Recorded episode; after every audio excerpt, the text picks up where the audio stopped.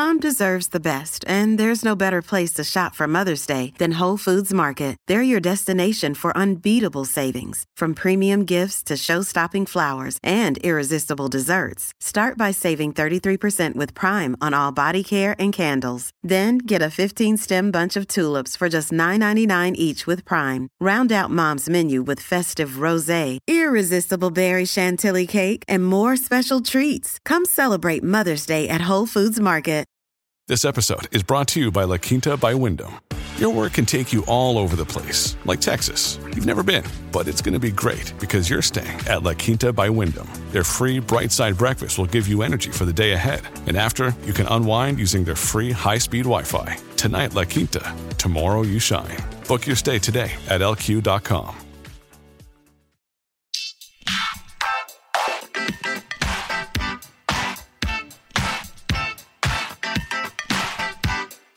Hi, everyone, and thank you for tuning in to the 439th episode of Awards Chatter, the Hollywood Reporters Awards podcast. I'm the host, Scott Feinberg, and my guest today is one of the world's greatest chefs and humanitarians. Spanish born and American naturalized, he opened his first restaurant in the United States, Jaleo, 29 years ago, and he now oversees the Think Food Group, an empire of dozens of restaurants, including Minibar and The Bazaar. The only chef in the world to have received two Michelin stars and four Bib Gourmand awards, he was named Bon Appetit's Chef of the Year in 2004 and the James Beard Foundation's Outstanding Chef of 2011. And in 2010, he became the first chef ever to receive Spain's prestigious Order of Arts and Letters medallion in recognition of his efforts to showcase the Spanish culture abroad. As another celebrity chef, Emeril Lagasse, put it, quote, he is a brilliant restaurateur who has shaped America's culinary history and course by introducing his distinctive taste on Spanish food and culture. Close quote. But he is today perhaps best known as the force behind World Central Kitchen, a not for profit, non governmental organization that he founded in 2010, which quickly became the world's preeminent provider of food relief after disasters anywhere in the world earthquakes, hurricanes, the pandemic, and even in Ukraine since it came under attack by Russia, providing meals to help people through the immediate aftermath and teaming with locals to arrange longer term solutions. In recognition of his tireless work with World Central Kitchen, which has now served millions of meals to people in need, he was honored by President Barack Obama with the National Humanities Medal in 2015, the James Beard Foundation's Humanitarian of the Year Award in 2018, and in 2019, a nomination for the Nobel Peace Prize. As President Bill Clinton put it, quote, he's a national treasure for us and a world treasure now. He's really one of the most special people I've ever known, close quote. The author of the New York Times bestselling book We Fed an Island, he has been profiled on 60 Minutes, featured on the cover of Time magazine, which has twice named him one of the 100 most influential people in the world, and he is now the subject of a National Geographic documentary directed by Oscar winner Ron Howard, called We Feed People, which premiered at the South by Southwest Festival in March and will begin streaming on Disney Plus on May 27th. Chef José Andrés. Over the course of our conversation, the 52 year old and I discussed the role that food played in his childhood, as well as his decision at the age of just 15 to leave home and pursue a career as a cook. What made him decide at just 21 to try his luck in America and how he changed the culinary landscape once he arrived here, how a Washington, D.C. chef named Robert Egger showed him a model of helping others, and what, specifically, inspired the establishment of World Central Kitchen in 2010, plus much more. And so, without further ado, let's go to that conversation. We are very honored to have you on the podcast. Thank you so much for making the time. And uh, I guess to begin with, where where are you at the moment? I know you're always all over the place. So I am in my in my office in Washington D.C. Uh, I can see from my window the National Archives, the place where we, the people, the documents that very much gave America a feeling of what was going to become. Um, I'm surrounded by good people who are people I work with. Um, they say they work with me, but I say no, I work with you. and and it's the people that very much are the DNA of the company. This is yeah. very much where we run creativity, where we run accounting, financing, uh, human resources. But this is the place of creation. Yes. This is why this is the happy place for me. Well, first I should say congratulations on this documentary, which people are about to get to see um, all all across America and I'm sure the world. But uh, in, for people who are not yet really familiar with your story, I hope you won't mind me asking some of the questions that are also addressed in the documentary. Uh, we always begin on this podcast just asking our guests where they were born and raised and what their own parents did for a living. So, can we start there? So, I I was born in in north part of Spain, uh, Asturias, in a mining town called Mieres uh, I born in a Red Cross hospital. My father was uh, a nurse. My mom became became one later on. But I grew up in Catalonia, in Barcelona, because my mom and my father moved to Barcelona for the opening of a new hospital. And I guess that's why I always say that I've been an immigrant all my life. I am from Asturias. My mom yes. was from Basque Country. My father was from Aragon.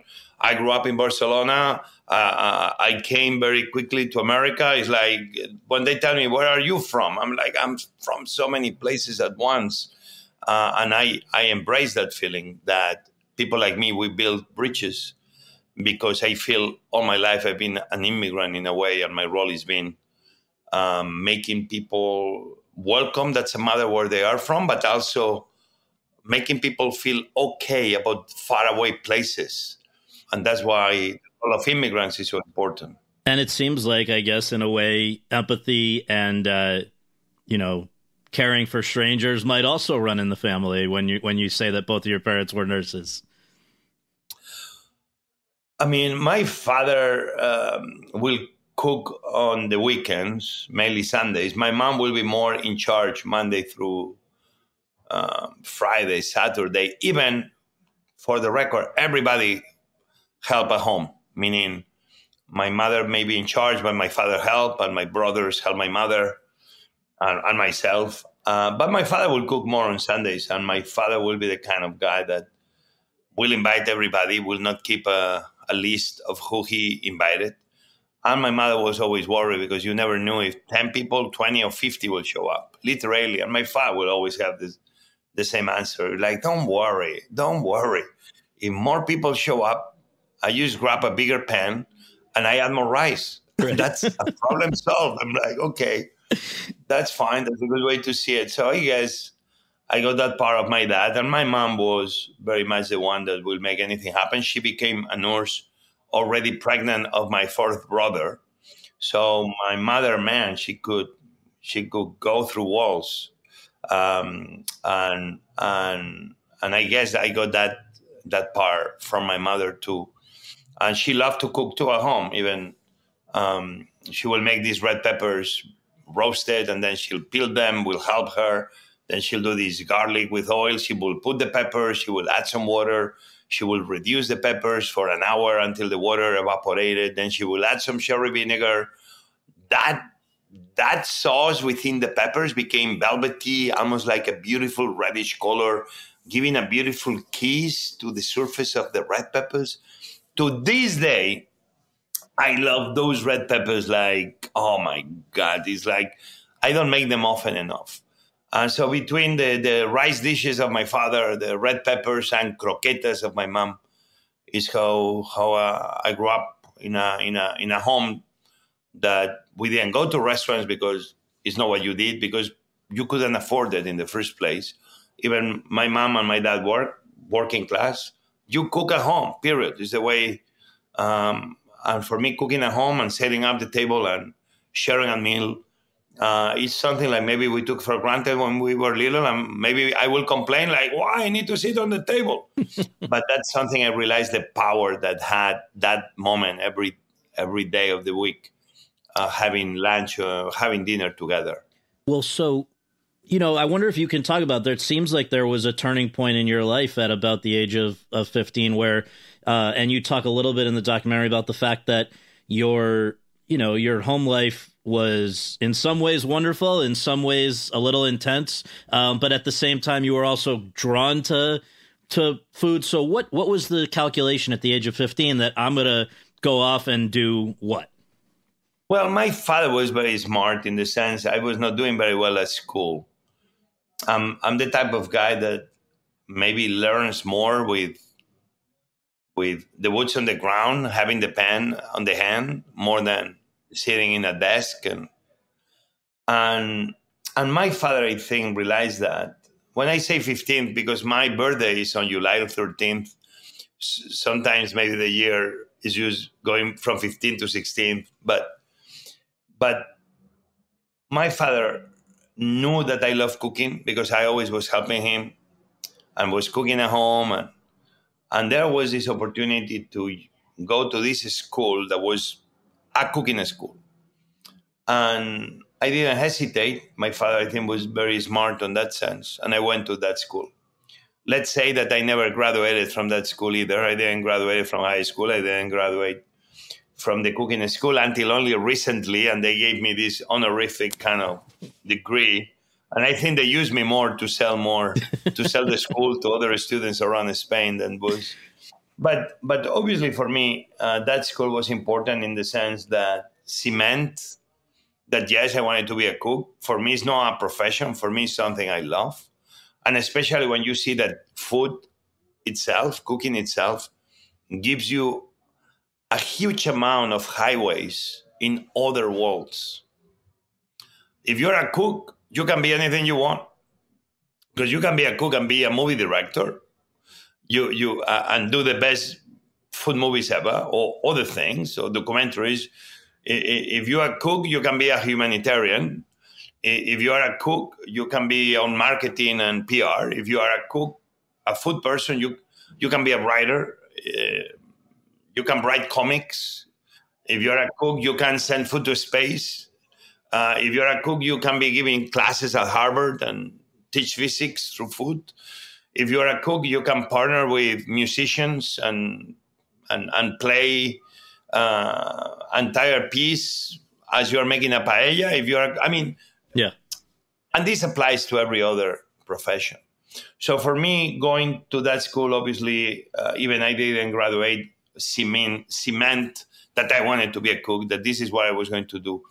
And my father, forever, I will be very grateful. Obviously, my mom too, but my father was the one pushing.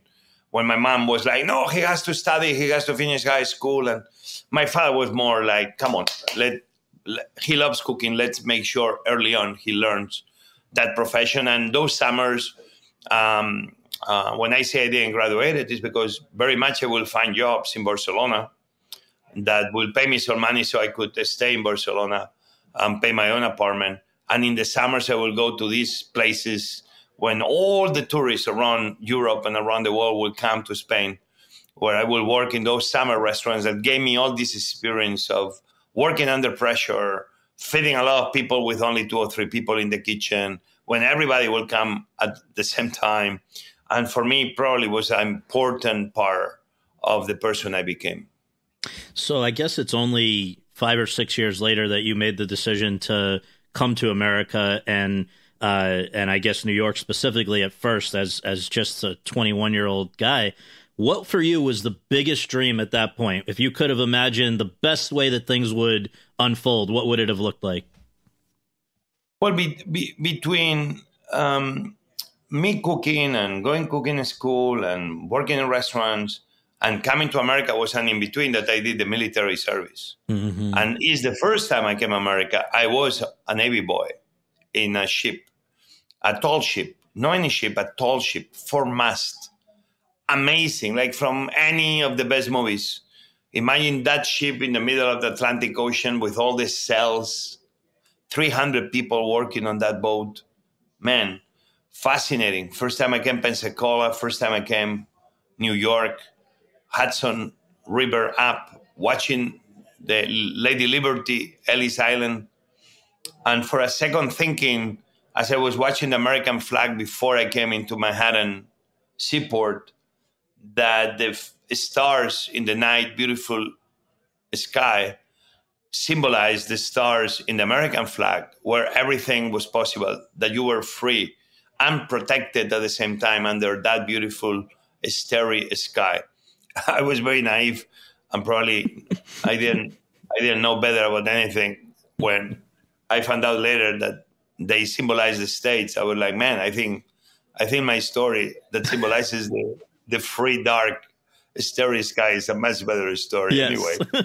but I don't want to change that. I don't want anybody to say that an immigrant wants Right. to change the symbolism of the American flag. But I'm only telling you as it happened to me. Yes. So when I came back, obviously I came back with a very clear idea. I wanted to be part of America. I love America. I love the movies. I love the NBA. I, I mean, when I was young, I will escape from the window of my house to go to downtown Barcelona in a trek will take me two hours to watch some of the first NBA games that you could watch in Spain into this little club that you had to pay for a gin and tonic uh, as your entry. And was not many people there, but for me it was fascinating watching NBA. Imagine when I began watching Chicago Bulls uh, playing the New York Knicks, uh, Ewing against Jordan.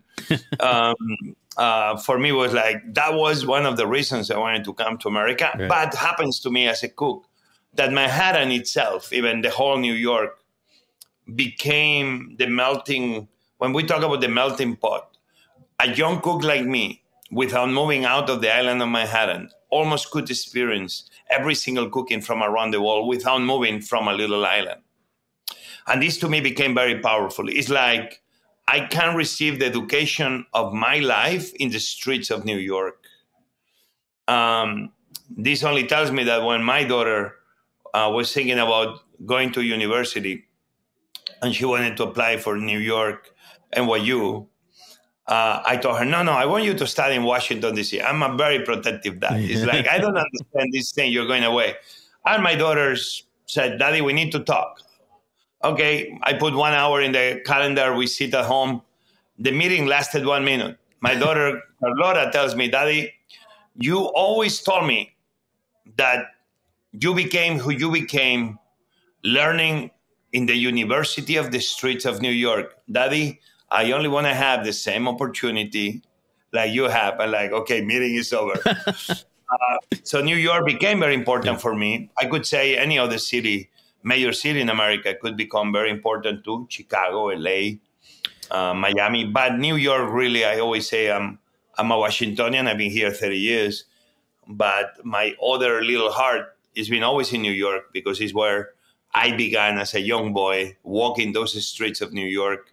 Um, my understanding of the symbolism of America, symbolism of the melting pot.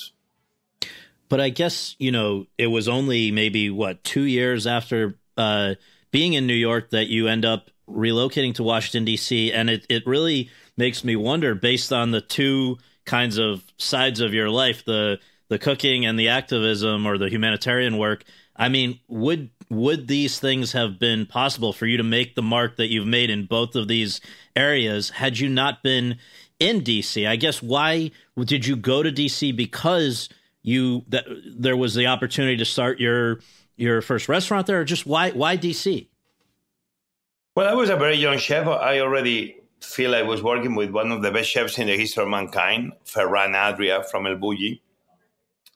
Uh, he was very young himself, but that was the place that things were happening. And and Ferran and I, we've been friends since then, and and I'm super amazed of his success and what he's done for the world. And I know he's very proud of whatever else I've been able uh, to achieve. But me, I was looking for a place to belong. New York, it looked to me still I was uh, great for a young cook and pure adventure and um, the crazy nights of New York were real. Um, uh, I love New York with all my heart, but at the same time, I felt like I needed, I needed somewhere else to find a place to belong, to throw an anchor. And for many reasons, New York is the most exciting city in one of the most exciting cities in the world. But at the same time, I felt like I was too too natty there. and I was uh, on my way to uh, Japan because I got an offer to go as a cook to open a restaurant in Tokyo as a cook, a tapas place. And in my way, I was in La Jolla, don't tell me why, in San Diego. And I was working in a restaurant, not even working, I was advising to a restaurant called Barcelona in Prospect on La Jolla, overlooking La Jolla, beautiful La Jolla. And and again, I was looking for a place to, like a sailor I was, to throw my anchor and say, I'm going to belong here. Was Richard Melman, one of the best restaurateurs in the history of America, the owner of Lettuce Entertain You, that in one of my visits to Chicago, he told me, I know you're looking, you can come and work with us, um, but whatever you decide, just make sure you stay and, and, and look forward and don't look back and use bet for one place and never hesitate uh, in whatever decision you you take to keep looking forward, but throw the anchor and stay in one place. So I guess that was my place. I came Washington D.C. and those guys um, offered me the job. Has become my best friends, Roberto and Rob, and here we are, almost 30 years later, with uh, many many restaurants in D.C., seven or eight almost 40 restaurants all across America, in the Bahamas, in Dubai. We're about to open. And, and Washington is the place I got, I got my three daughters uh, born uh, at the Sibley Hospital. And, and I always say, yes, I'm, I'm a New Yorker in many ways. I'm a New York boy. I love that my daughter is working there and live there. And, and now I have family in New York and a ton of friends. But Washington is the place beyond any anywhere I go to Spain that I go home, where my daughter is born, where my wife and I we we, we love, and where we have uh, some of the biggest amount of friends we can have anywhere. Yeah. So there are some people listening who know you only from the humanitarian work, not from the uh, the cooking. They may never get to go to a José Andrés restaurant, um, but they know you're a, a very significant chef. Can you explain? You know, there's the, as I understand it, really the the America before you, tapas were not uh, widely popular. Um, molecular gastronomy, a lot a lot of things that that you I you know maybe can you just explain for dummies for dummies who are listening like me who who want to better understand how you changed the game put aside humility what what did you do that other people had not done before I, I don't know. I think I've been given more credit than credit I deserve, but Spanish cooking was here already. It's, it's plenty of good stories and good names. Um, that was good people, good immigrants before me that uh, for many, many years, if not over a century, brought Spanish cooking. Remember that Spain was very present many centuries ago in, in America, in Florida, in Louisiana, in New York and and history sometimes have a tendency to make those moments forget be forgotten. Maybe it was because the spanish american war in cuba that everybody wiped out the early story of spain in america in california with all the respect to the native americans that we hear before. But the spain was first in in america. Of the of the countries came from origin way before the english way before anybody else. So i can say that the spanish cooking besides all the different Native American cooking maybe happening around, uh, we were first bringing any influence from the outside. Period. Well, maybe with with um, with permission of the Vikings, that seems also they came way before even the Spanish. Um, but I'm very proud of that. That's why I always said that I was not coming to a country I didn't know. I was coming to a country somehow was already part of the Spanish DNA and I mean that in the in the best uh, best possible way. So for me, coming America was almost like coming also home to a place. Um, became part of the Spanish people be, before me. So when I came, Spanish cooking was already here. Maybe um, was a lot of people that didn't come um, being some of the best chefs or cooks um, in Spain, and they opened a restaurant as a way to survive. But listen, was good restaurants when I came. Places that um, um, they did they, they did a good homage to all things in Spain. What I did that maybe was different um, was that obviously I began trying to bring the best Spanish products that Spain offer. Not only the good American products cook as Spain will, but importing products we we then had here, and start making a claim that the Spanish cooking was many things that people were confusing and mixing with Mexican and Latin American and Tex-Mex. Every one of those cooking deserve all our respect, but I don't think mixing everything. The melting pot is only good when you understand where the ingredients that make that melting pot come from. And Spanish cooking was one more ingredient of the melting pot that was being confused with Mexican, and nobody was learning much. Not about Mexican, not about the Spanish, not about Tex-Mex, not about any other Latin American cooking. So I just began doing that in 1993. Tapas was small dishes that you do in the bar, especially in the south of Spain. Even in Spain, tapas has been over the last 30 years kind of over the last 30 40 years has become something much more conscious to everybody in Spain that we live through tapas. Tapas is not food. Tapas is a style of life. It's a way of life. Usually you eat them on the bar. Usually you share. Uh, usually you eat many different dishes. And that way of, and then the sharing, giving yourself to others, others to you, not being possessive, being with the people, not I the person. Um, that you could have a meal with five, seven, eight things.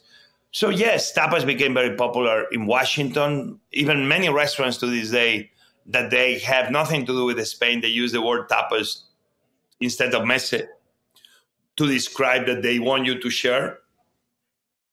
And took off all across America. And and I have a feeling many parts of America where tapas began becoming a hot thing, they maybe they didn't realize because Washington was the political hub, but not the media hub. If if if I began in New York, maybe nobody will doubt that I had a lot to do with Spanish cooking and tapas in America. But because I began in DC, uh, it's questioned maybe, or nobody is really aware. But I never spent a lot of time or care. My my joy was that the Spanish cooking was growing, real Spanish cooking, real Spanish chefs or American chefs going to Spain to learn and bringing like me, the love for the ingredients and the traditional recipes. So that's how all began. And yes, 30 years later, I have a lot of tapas places. My places, they've been very popular. A lot of restaurants will say, José, I ate my first tapas in America in your place. Now I have children, I have fathers and mothers that they were little toddlers when they ate their first croqueta in my restaurant. And now they're bringing their children to eat their first croqueta in my restaurants, and there you know that something something is going on very powerful. And then about molecular cooking, which is a term I never liked, but the American English press has always used. Right. This was more avant-garde Spanish cooking. Spain, because Ferran Adrià, who I mentioned before, we really pushed the boundaries of cooking. And this doesn't mean that we were doing anything strange. We'll be as simple as getting a glass of water and asking, what can I do with this glass of water has never been done before? As simple as that. When you start doing this type of thinking, um, and you start not only making mayonnaise, but understanding why you have this amazing emulsion between the protein, the water, and the oil that is stable and instead of you knowing how to make mayonnaise, you understand the why of mayonnaise. This begins giving you power to start changing the fats and the oils and the proteins and the water or already is not used plain water, but you can add flavors and can be truffle, but then apply the same to everything. At the end, everybody has it confused. It seems that molecular gastronomy is something strange, but when you are eating bread, that's molecular. When you are having a beer, that's molecular. When you're having bread, uh, wine, that's molecular. When you're having a liquor, that's molecular. When you're putting something in the microwave, that's molecular. When you're grilling, that's molecular. You see, molecular has always been molecular. Yeah. um, but now the difference is we understood the power of going to school, learning from scientists, uh, people like Harold McGee, one of the American first people in the world, an American scientist that wrote a book um, about cooking and understanding the why. And and this is what has happened over the last 30, 40 years. And Spain has been in the front lines of that movement. I feel I've been in the front lines of that movement because Ferran Adrià, I was very young when I began with him. And who was going to say that 14 years later, we have this class that we've been doing for 14 years at Harvard, where we teach physics through cooking. And that the group of chefs, we were able to create that class, Ferran and I, with the help of others and professors at Harvard. And that all of a sudden became one of the most popular undergrad classes at Harvard. Man, this is great because now nobody makes fun of us anymore. now everybody takes it seriously. Now right. we have power we never had before. Before use we, we will cook out of heart and passion. Now we cook with heart and passion, but also with brain. Right. We know every day better and better why things happen. Therefore, we have the power to keep making what we do better and even to come up with new things. At Evernorth Health Services, we believe costs shouldn't get in the way of life changing care, and we're doing everything in our power to make it possible. Behavioral health solutions that also keep your projections at their best? It's possible. Pharmacy benefits that benefit your bottom line? It's possible. Complex specialty care that cares about your ROI? It's possible. Because we're already doing it. All while saving businesses billions. That's Wonder made possible. Learn more at evernorth.com/slash Wonder. Hello, it is Ryan, and I was on a flight the other day playing one of my favorite social spin slot games on ChumbaCasino.com. I looked over the person sitting next to me, and you know what they were doing? They were also playing Chumba Casino. Coincidence? I think not. Everybody's loving having fun with it. Chumba Casino is home to hundreds of casino-style games that you can play for free anytime, anywhere, even at 30,000 feet. So sign up now at ChumbaCasino.com to claim your free welcome bonus. That's ChumbaCasino.com and live the Chumba life. No purchase necessary. VGW. Void were prohibited by law. See terms and conditions. 18 plus. So as the documentary really captures beautifully, it seems like this humanitarian chapter of your life, which has become so much of your of your life in recent, I guess, over well over a decade. Did it begin? Can you explain how it was sort of influenced by another person uh, who you met, I believe, in in DC, who had been doing a version of this going back to 1988 with uh, who's who's Robert Egger? Well, before 1988. Yes. Robert was this bartender, uh, Washington crazy guy, who he saw a lot of ways going on in the re- in his in the restaurant he worked, and he really had a good heart, saying, "What if I empower people with that food is about to be wasted?" And more important, more important than food waste is wasting people's life. What if I'm able to give people a chance in the process of doing something with that food is about to be wasted? So he got a truck, he got a kitchen, and I think it was on Bush inauguration uh, day. Um, he he went to hotel to hotel that they were doing inauguration party celebrations with all the food that was untouched. Brought brought it back to the kitchen, re put it in little containers, and began going to the different homeless shelters or people in the streets that needed a meal. That is what gave the birth to this Central Kitchen. Mm-hmm. Uh, I joined in 1993 as a young cook. In the same way, I began working in my restaurants, feeding the few. I joined that organization learning how to feed the many. I was there peeling potatoes next to ex convicts and ex homeless. And in the process, I used, realized that we can all learn from anybody, not only from the people that we think are smarter than us, but sometimes we take people for granted. Those men and women that maybe were on the street or maybe were in jail a few days or weeks before, they were as wise and they had as much wisdom and, and, and street savvy as anybody you will ever meet. And in the process, they will share with you their experiences, who they were, and they will make you better only by listening to them. You see, it feels like we can only listen to people that look like have more money than us, or people that you think they're smarter than us. And sometimes we don't give a chance to everyday folks, which actually they have a power beyond imagination, the opportunity to to help us understand who they are and make us in the process by only listening to them make us better. Uh, Robert Egger told me that philanthropy, we all have it very wrong. That philanthropy seems is, is we always do it in a way that seems is about the liberation. It's, it's about the redemption of the giver.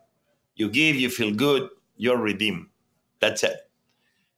But then philanthropy must be really about the liberation of the receiver. To give is okay. But if we keep giving and still we have hunger in our streets, if we keep giving and still children forgotten around the world, really we are throwing money at the problem. If we start giving to liberate the people, we are trying to help. And in the process of giving, we are able to help fight hunger in the cities we are supporting. If we are able maybe to give an opportunity to children to have an education, all of a sudden you're not throwing money at the problem but investing in the solution. Obviously, it's much easier to destroy than to build.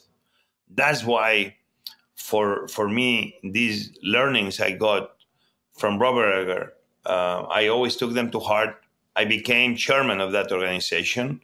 Uh, right now, I am still very involved trying to showcase the amazing job that DC Central Kitchen keeps doing so many years later. We are about to move to a new location. We did a capital raise that we are trying to reach uh, almost $40 million for a brand new kitchen that is not only a kitchen is going to keep feeding Washington, but it's going to keep training the men and women that are going to keep feeding the city and in the process becoming cooks well trained that then restaurants like mine we can hire them. All of a sudden you don't throw money at the problem feeding the hungry.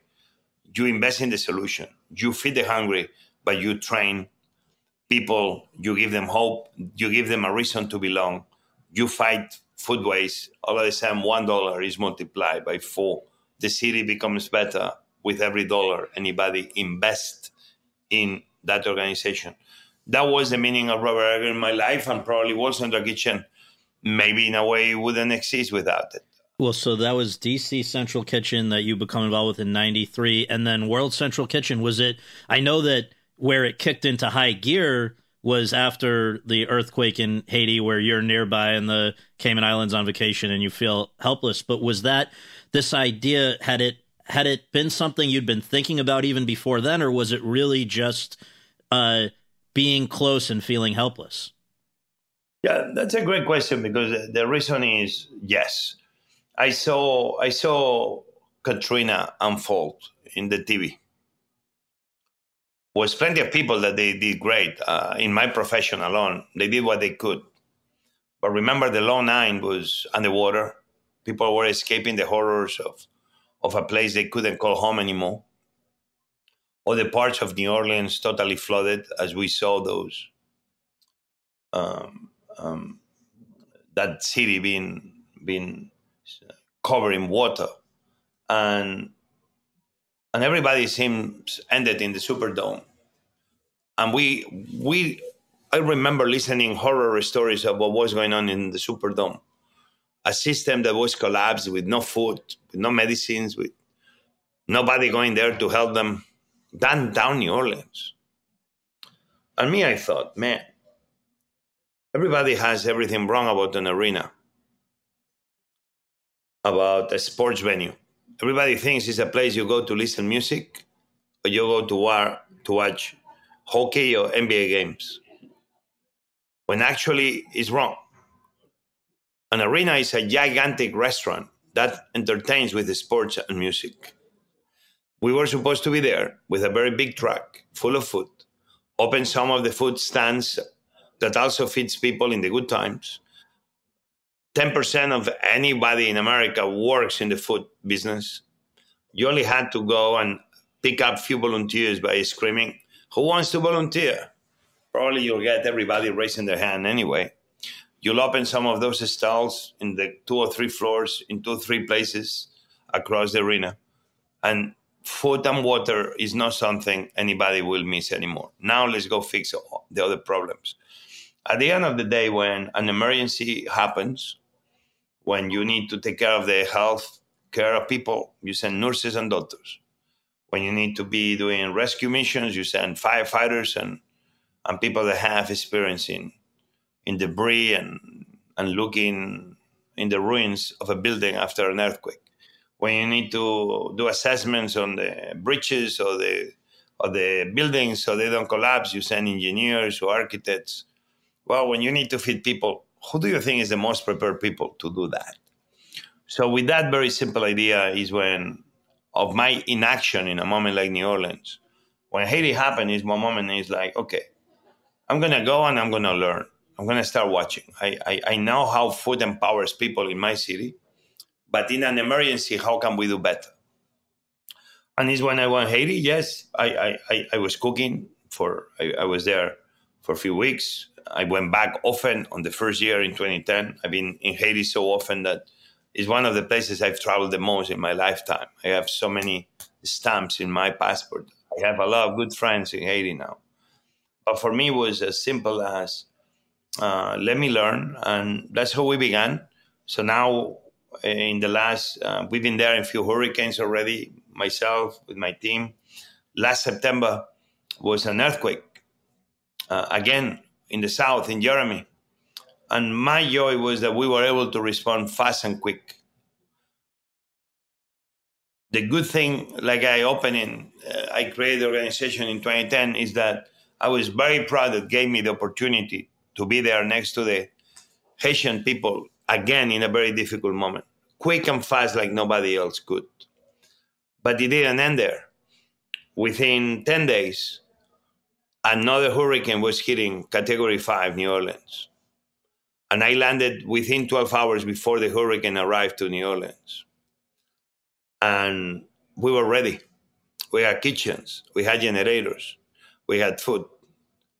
Nothing was going to stop us this time. Those memories of not answering and helping New Orleans, beautiful New Orleans, a city that is full of Spanish names uh, on the streets because his connection, early connection with Spain all of a sudden, I was going to try to make sure that we could reach as many people as we could.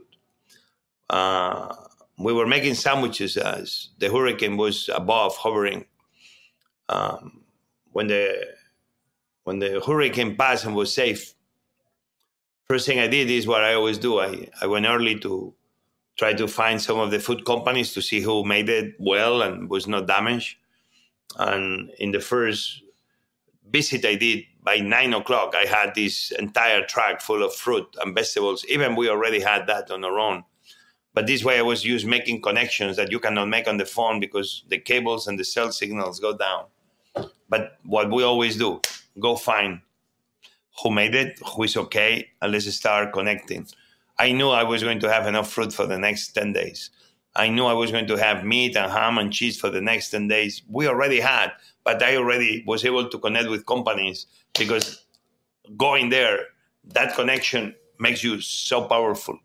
But then, as soon as those things happen, I did what everybody in World Central Kitchen always does, and what I love to do the most. Let's go find the communities. Offshore, we went to the Low Nine, making sure those men and women, those brothers and sisters, were okay and start connecting with the local leaders to try to see what they needed. Offshore, I went to Little Caillou. Offshore, I went to Lafitte. Offshore, I began going to the faraway corners near the coastline where we knew probably the biggest damage happened. And to me, it gave me, like happened in Haiti 13, 12, 13 years before, gave me that feeling so many years, even before Haiti, that we were in New Orleans, this time answering uh, in a very cohesive way, and where I had no other as my driver as a guy called Mitch Landrieu that nobody is more beloved in Louisiana and probably in America than Mitch Landrieu. And nobody knows New Orleans and Louisiana than Mitch Landrieu. And if you're going to be helping people, who better than the locals to help people? That's what the DNA of World Central Kitchen. For me to tell you that I had Mitch Landrieu as my as with me, uh, he calls me my his assistant. I'm, I'm your assistant, José. I'm like, no, really. yeah, I'm, I'm here at your service, sir. And this is what World Central Kitchen does. You see, we, we look for the helpers in the local community. And that's how we are able to come from the outside to support the locals, giving them the power to empower us to make the best decisions so we can have a quick and fast delivery of meals after an emergency. That's very much sums up. And with with food that they that they like, uh, local food and all of that. That's you I know. and and jambalayas because yeah. we we began buying from a couple of companies that they had all those muffulettas already done. I'm like, I don't want donations. We'll buy them from you. We want to keep you in business. Right. And if you can make more, activate it because I'll buy them instead of doing them myself with my volunteers. This is what we do. And this has been, as the documentary shows, this is the case starting in Haiti, but New York after Hurricane Sandy, uh, Houston after Hurricane Harvey, Puerto Rico after Hurricane Maria, uh, all over after, you know, when COVID hit in DC between the insurrection attempt and the inauguration in 2021, and now even in Ukraine.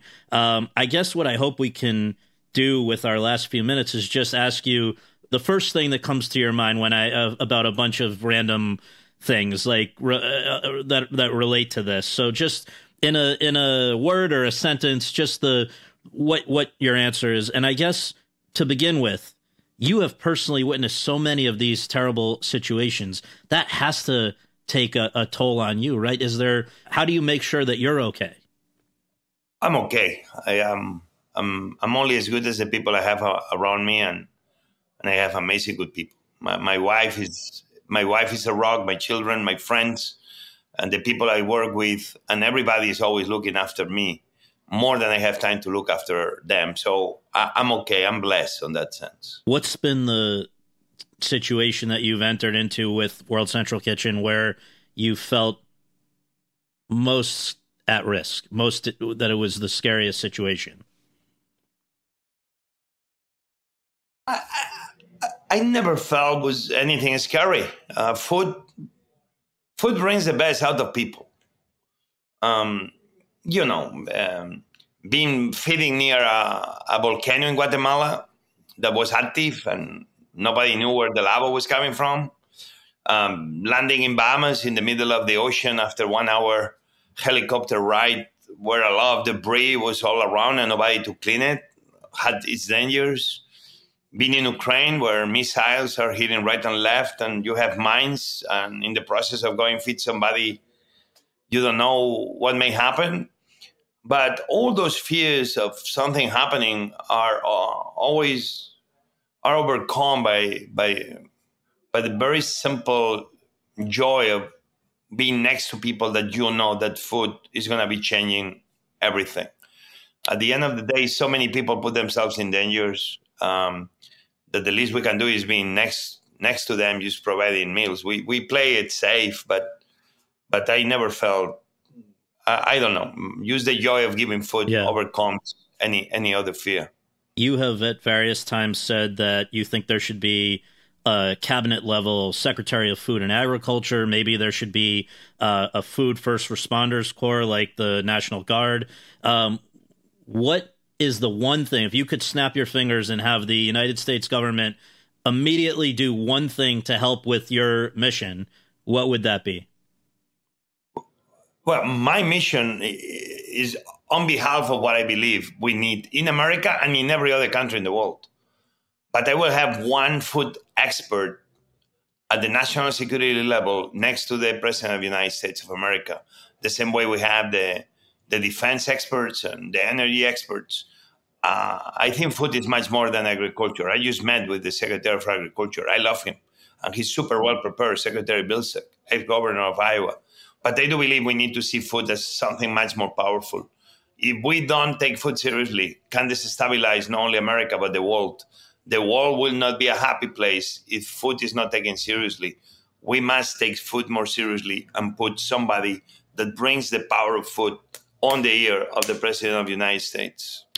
I'm sure many people have wanted to make documentaries about you. Why did you say no until Ron Howard? And then why did you say yes to Ron Howard?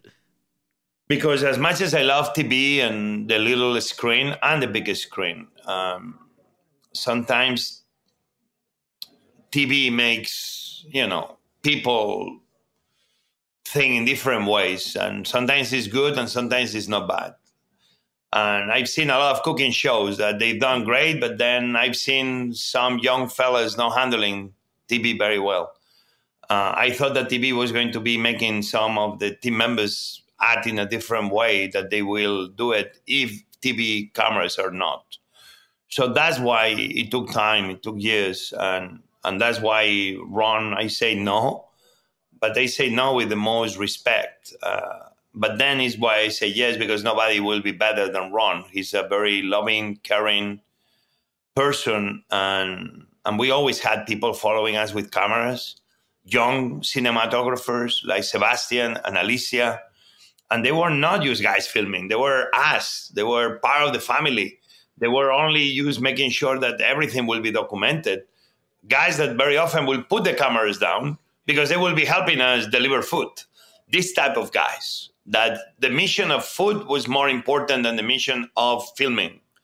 And, and that's why they were always with us. And that's why uh, Ron will tell you that some of the footage was from these people like Alicia and Sebastian, plus the team of, of Ron, obviously, but nobody could tell this story probably better than Ron did. It's many stories that are missing. It's a lot of people sure. are missing. It's only so much you can do in an hour and a half documentary. Nobody knows how we finance ourselves. Nobody right. knows how it, it's, it's so many other stories, but it's actually the beauty of documentaries. One documentary doesn't have to be telling the story of everything. It's only giving you a glimpse into a window, not only into my life. I told Ron very clearly, World Central Kitchen, I didn't call it José Andrés Kitchen. I call it World Central Kitchen because to feed the world, we're going to need everybody. And there you saw some people mm, of the many that every day, not only with World Central Kitchen, but even with other organizations, small or big, that every day they wake up in the morning and notice without nobody even uh, praising them. Like sometimes I feel I'm overpraised and those are the men and women, especially women that feed the world. Silent voices that every day wake up to cook for the people that are hungry. And that that documentary, hope, is an homage not only to the men and women of World Central Kitchen that do that, but to the many other people around the world that every single day they only do that. What's it like for you to watch it? I, I assume you've seen it. I mean, it's the, you're capturing your last twelve years of your your life and the and the organization. I mean, is what is that like to look back at? Well, uh, obviously, it's a moment of thinking. It made me it made me cry at the end when I saw so many people doing the Twitter and and something I'm very proud of that we began doing with the iPhone filming in real time what we were doing. Uh, and now you saw many people doing it from different parts, not only in America, but around the world. With that beautiful music, that gave me a sense like, oh my God, we built something huge. Um, obviously, um, for me, having my family was important. Um, I didn't know my family was going to be involved as boys. Obviously, he was trying to to set the ground of, of why who I was. But then I think he did a beautiful job showing that this is not José Andrés. This is not I the person. This is amazing individuals, we the people, that we all believe in this very simple idea that whatever there is a fight, so hungry people will eat, we will be there. You know, paraphrasing John Grapes of Wrath. Yes, yes. Um, what's the best restaurant at which you've ever eaten? El Bulli, without a doubt, is closed now.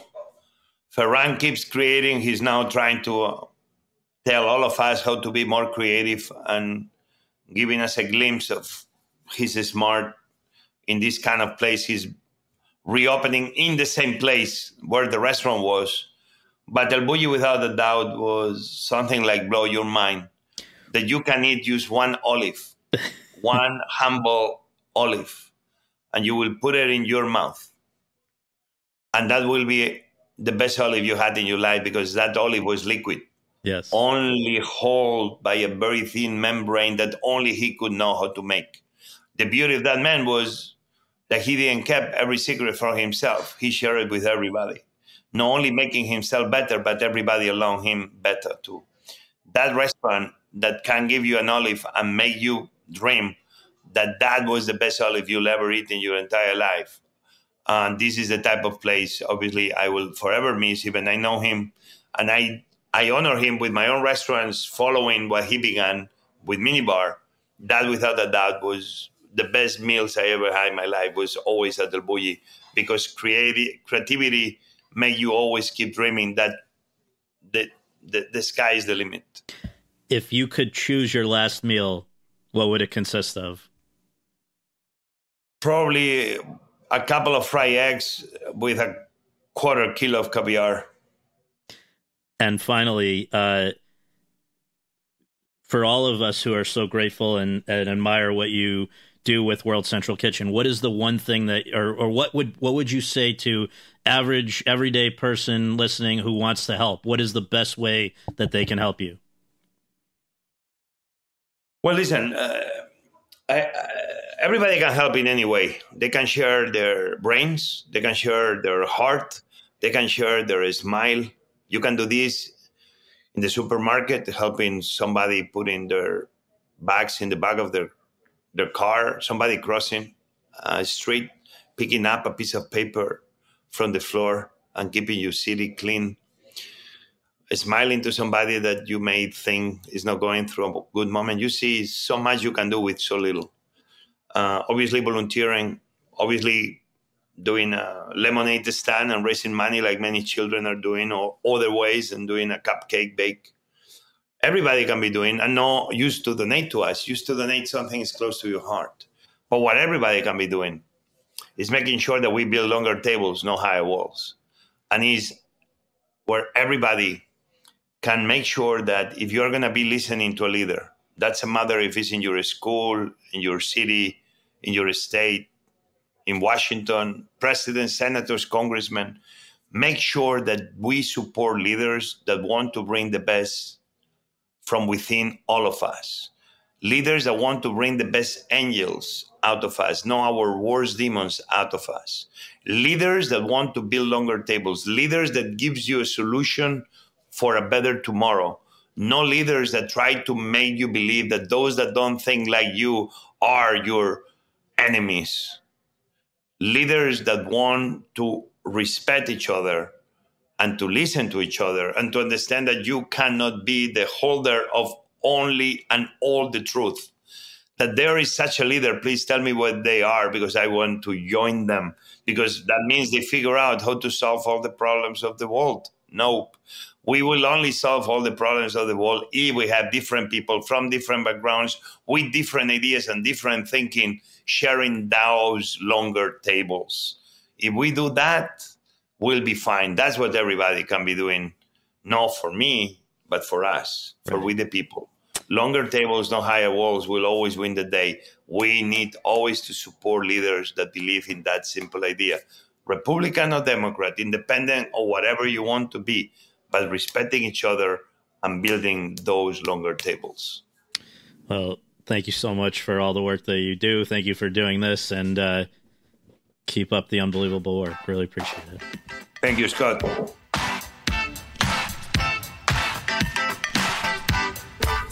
Thanks very much for tuning in to Awards Chatter.